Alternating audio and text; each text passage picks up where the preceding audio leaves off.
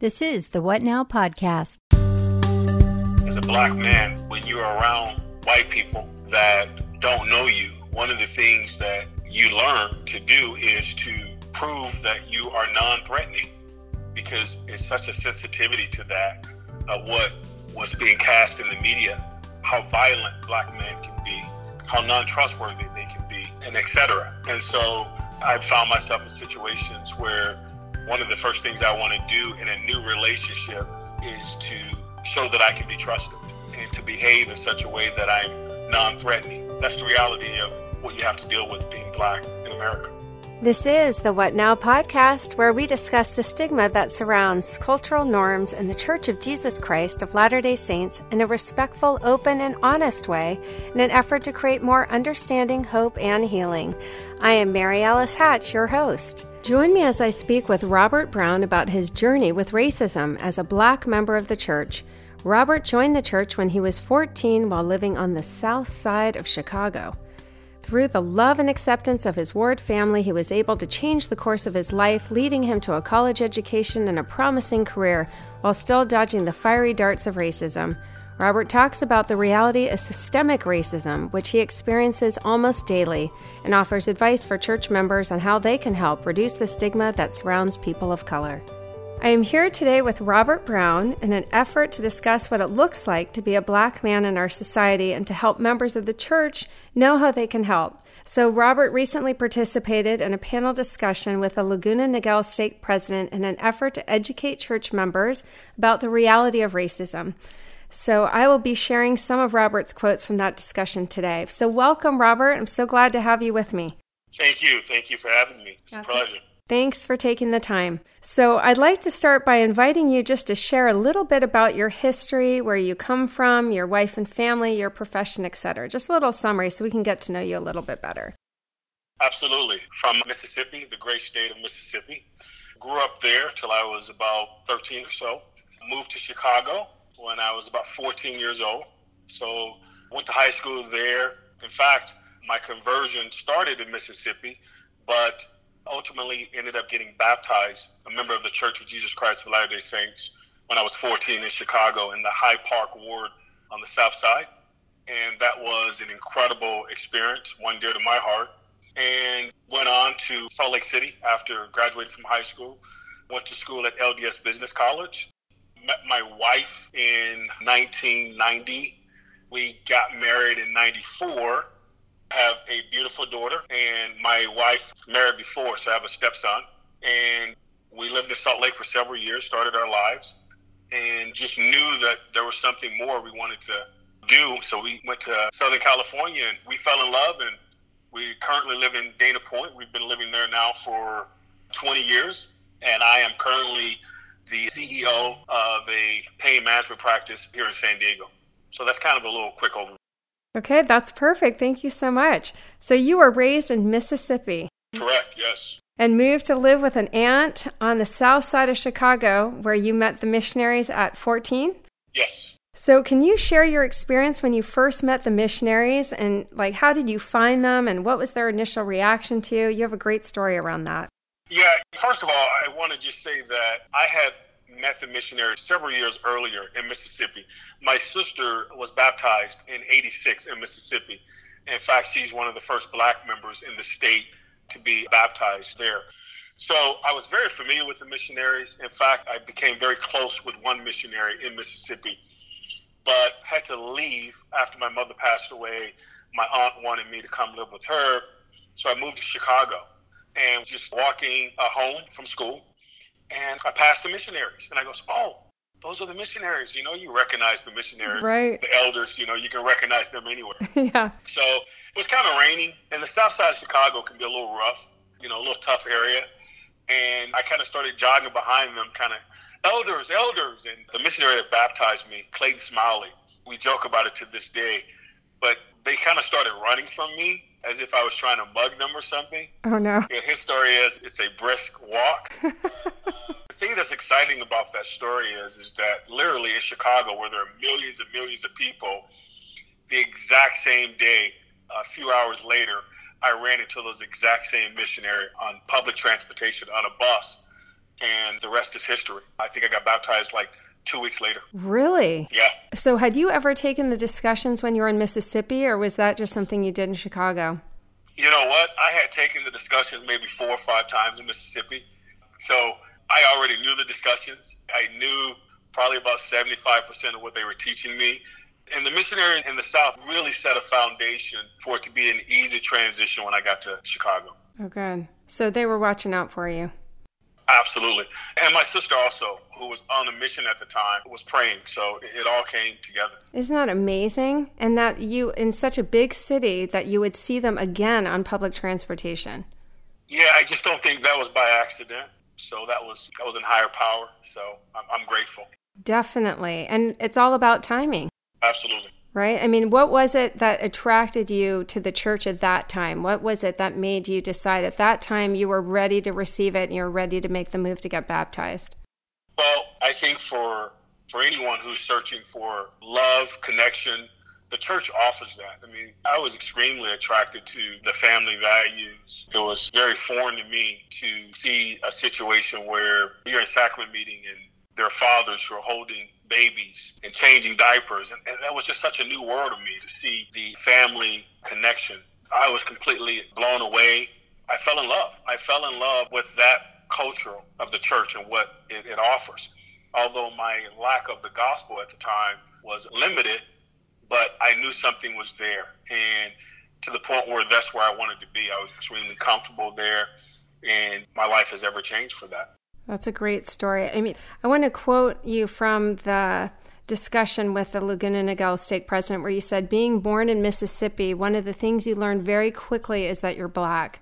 And that comes with understanding what that means. For me, being racially profiled was like eating breakfast. Can you elaborate on that a little bit? Well, if anyone spent any time in the South, you know, particularly in the 70s and 80s, and, and obviously today, but, but even more so then, it was understood that you were a second class citizen.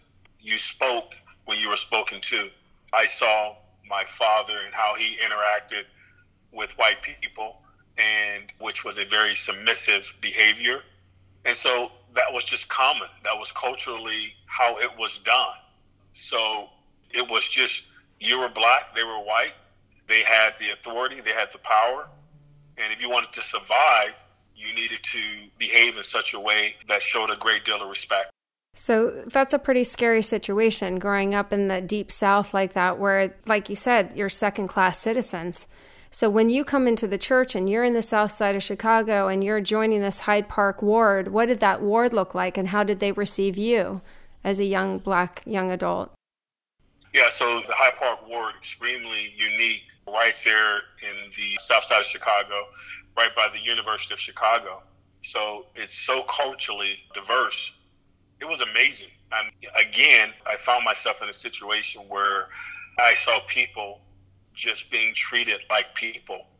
I was received extremely, I was embraced, I was loved. It was such an eye opening experience for me to be in members' homes. And I had never been in someone's home who was white that trusted me with their kids you know, trusted me to be just there or trusted me with being around their wives. All of that was so unique.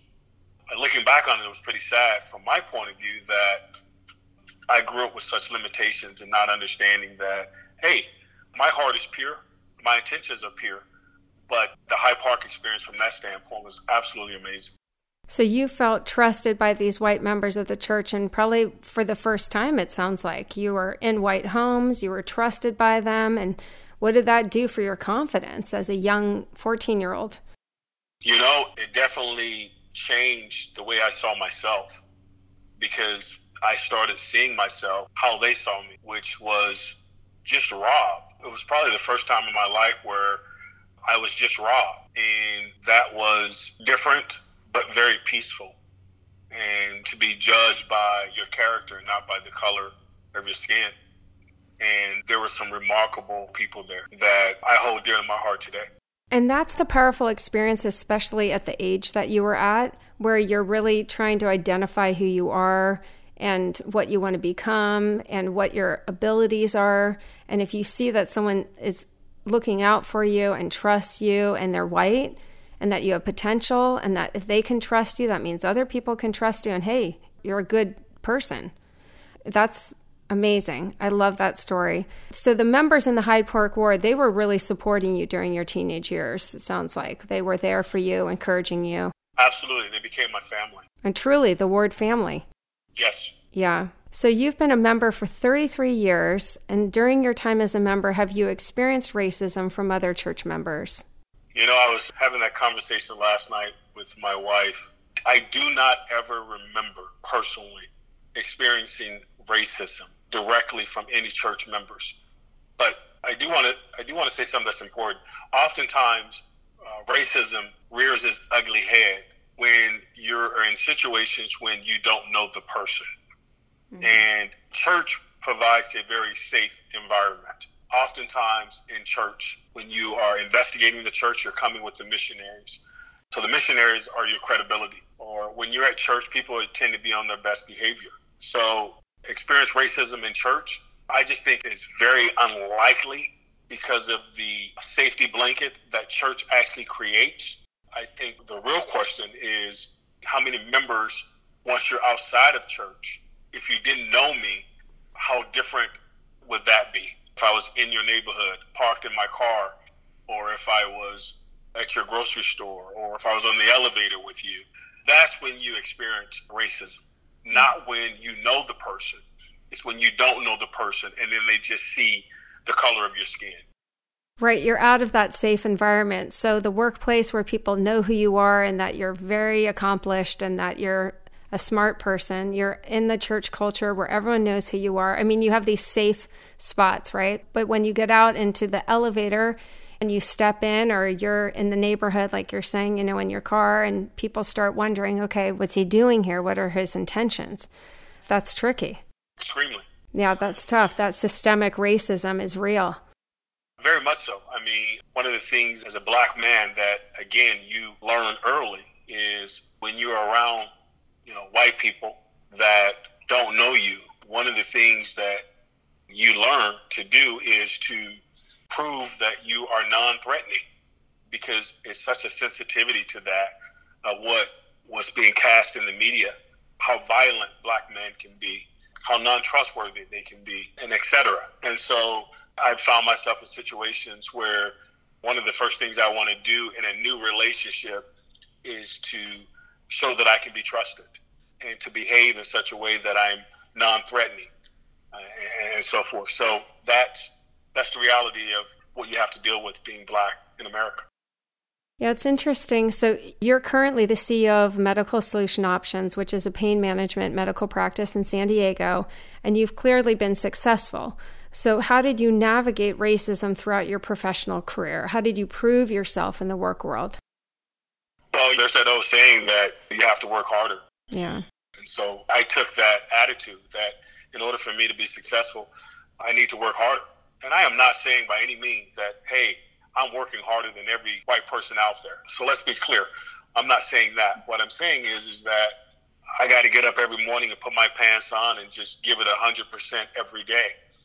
But I do have to do some things that were a little different, at least in my case, where I made sure that I paid everyone on time, if not paid people early so there could be a trust factor established. Mm-hmm. There would be times when someone would argue with me about exactly how much their check was supposed to be. I didn't want to argue. I just said, well, how much do I owe you? And so to me, establishing trust. Yeah. And so I found myself using those type of tactics to advance my career where I wanted people to be talking about me in such a way that, hey, that guy's fair. Hey, you can trust what he says and he follows through with what he says. So that was truly important for me because once I established that trust, then it seemed to be a lot easier. Right. Like you almost had to go above and beyond to prove that you were trustworthy and credible and reliable, paying the bills early, trusting that, you know, someone who comes to you and says, Hey, I didn't get paid enough, fine, we'll take care of it. You're avoiding the confrontation and you've built a great reputation for yourself. Absolutely there are times I would be there are times I'd be interviewing someone for a job And then in the middle of the interview, I feel like I'm getting in, uh, interviewed, where it's like, so how long have you had this business? Or so do you guys offer direct deposit? And it's like, okay, here we go. You know, just the little things that you sense. Yeah. But yeah, I mean, you definitely want to build that trust and, and let them know that, hey, relationships are very key in my business. Well, that's true. I mean, in any business, if you have strong relationships with people and you have established credibility, then people are likely to refer you. Other business leaders are willing to work with you. I mean, that goes a long way. Absolutely. That does. Okay. So you are married to a white woman. So tell us, how did you meet her? Well, we actually met in the Hyde Park ward. She gave me a ride home from church and just beautiful soul, incredible person. But at the time, she was married, and we became friends. And she moved to Utah, and then I moved to Utah. So now we're about two years later, and we ended up coming across one another. I don't exactly remember how, but she had gone through a divorce, and I'm like, "Hey, this is my turn." Uh, I'm stuffing in. I asked her on a date, Mm-hmm. She accepted, and the rest is history. That's awesome. I mean, and that's another situation, it feels like, with the missionaries. She gives you the ride home from church, you know, from the Hyde Park ward, and then all of a sudden you meet up again. She's not married, and then things work out beautifully for both of you. So, another hand of God right there. Absolutely, without a doubt. So, how has having a white wife been an additional support to you as a black man? You know, let me just start by saying is that she's absolutely incredible. She's extremely sensitive to different injustices that we see in our society today. But she's been like that her entire life. She read the book Black Like Me like five times before she was 10 years old. So she's extremely sensitive to these issues, and that's just part of who she is. But how has it benefited me?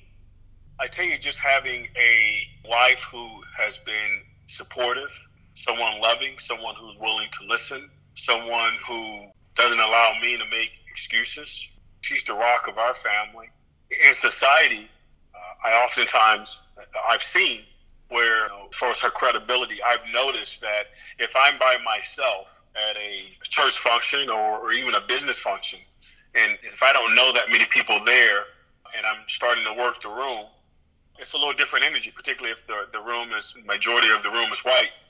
But if my wife is with me, then that's again instant credibility that I'm trustworthy, I'm safe. Uh, he must behave a certain way, and so people are a lot more comfortable approaching me during those situations. That's interesting. That just the appearance of seeing you with a white woman who is your wife gives that credibility and protection to you. Yes, absolutely. So that is real. That's interesting. Very much so. It's real. And in fact, I was having the exact conversation with my daughter, who is married, and her husband is white. And she's experiencing kind of the same thing where it's, hey, where are you, Mark? I want that instant credibility. I don't want to try to prove myself, if that makes sense. Mm-hmm. Yeah, there's a security in that, you know, because when we know your daughter, she's darling and she's good friends with my daughter and she is well spoken and articulate and beautiful. And sometimes the color of the skin, people don't see that as quickly and readily as if someone was white. And having a white husband, I can see how that would be okay, Mark, step up. I'm with him. I'm credible. I'm credible. and she's credible on her own. But in the culture, sometimes you have to lean on that situation for added credibility, which is sad. Yes, absolutely. But I love that you're honest about that and what the reality of that is like in your relationship and in the society that you live in. Yeah, I mean, it's unfortunate, but it's definitely has been my experience. We were in Chicago a few years ago, and Chicago is one of these very, it can be racially intense at different times.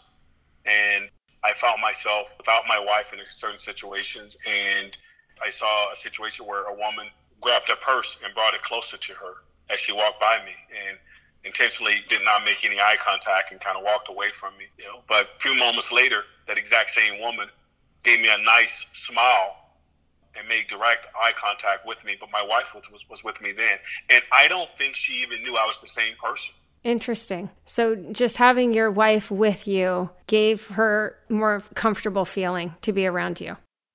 I would say just in America, oftentimes, and this is so important, is as black people who are navigating in America in the business world or even professionally, it is this oftentimes white people have to communicate with other white people that you're okay and that you're safe. I'll never forget David Axelrod put words to something that I have felt my entire life. And he said this in 2008. And I remember thinking, wow, I felt that, but I never was able to put my finger on it exactly. And so in 2008, David Axelrod basically said that one of the ways he wanted to introduce Barack Obama on the national stage was to allow some important white people to communicate white America that he was safe. And I thought to myself, wow, it was the first time I ever heard that. Wow. And ever since then, I realized that I have been doing a behavior for many, many years and continue to do it today without really knowing exactly what I was doing until 2008, until David Axelrod, and at the time, Barack Obama campaign manager, actually put words to it. Yeah, almost like you're endorsed by other white people. So that gives you, okay, you can trust this guy. He's credible. Absolutely. Yeah, amazing. And amazing that even for the president of the United States, they had to do that. Yes. Think of his position. Pretty crazy, isn't it? Yeah. So during the panel discussion, the stake president asked for advice for members about what they can do to help, just to have more understanding about what Black members face. And you had a really powerful answer. You said, ask the question, Do you care?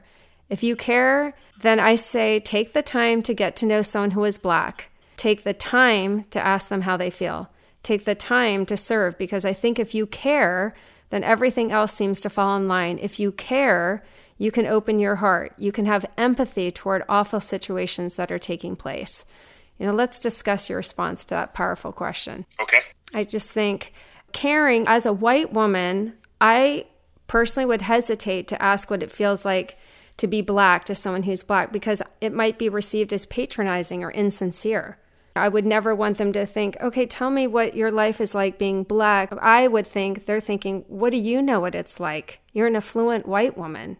And I would never want to appear patronizing or insincere, so it would make me hesitate to do that. So your invitation allows me and others listening to this podcast to have the courage to ask in an effort to show that we really care.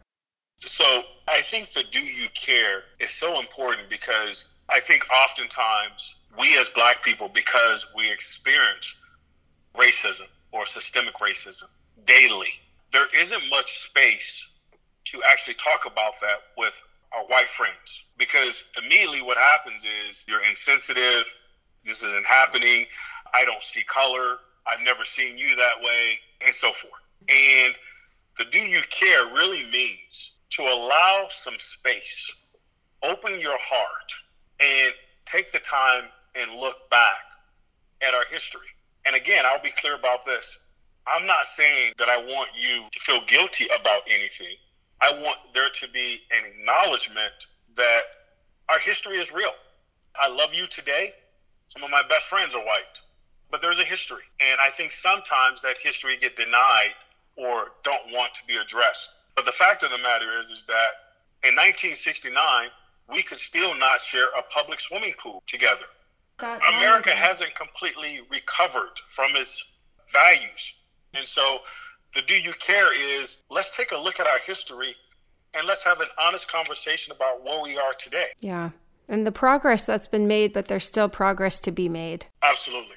Yeah. President Nelson released a joint op ed with the NAACP in which he wrote Solutions will come as we open our hearts to those whose lives are different than our own, as we work to build bonds of genuine friendship, and as we see each other as the brothers and sisters, for we are all children of a loving God. And that's a powerful statement as a the prophet of our church saying, Hey, not just for the world, but also for our members. Let's open our hearts to those whose lives are different. Let's build those bonds of friendship, kind of like what you're saying. Show you care, take the time, serve each other, open your heart, have empathy. I mean, he's saying the same thing. Yes. So, how has your relationship with your Heavenly Father and Jesus Christ helped you on this challenging journey with racism? Oh, wow. I think that's the foundation. I mean, because I think that spirituality is such a personal thing. Mm-hmm. And to recognize that my Father in heaven and my Savior loves me 100%, just like everyone else. That's the foundation. And to know that if I'm humble, if I'm willing to pray, that I can actually receive answers just like anyone else. Mm-hmm. To know that He died on the cross for my sins and was resurrected through His grace, I'll be healed. We'll all be healed. So for me, it is truly the foundation that allows me to know that we're all equal because I truly believe and have a testimony that that's how he sees us as completely equal, period. Yeah, and that's beautifully said. I want to quote you from the stake meeting that you did, the panel discussion. You said, I completely believe that our Heavenly Father in Jesus Christ sees us 100% equal, regardless of the color of our skin, which you just said. My hope is that we can get there that we can get there as a nation, that we can get there as Christians, and that we can get there as a church, because until that happens, we are not serving one another the way that Christ served when he was here. He was not consumed or cared about the color of one's skin, he was concerned about if you are willing to give your heart to his Father.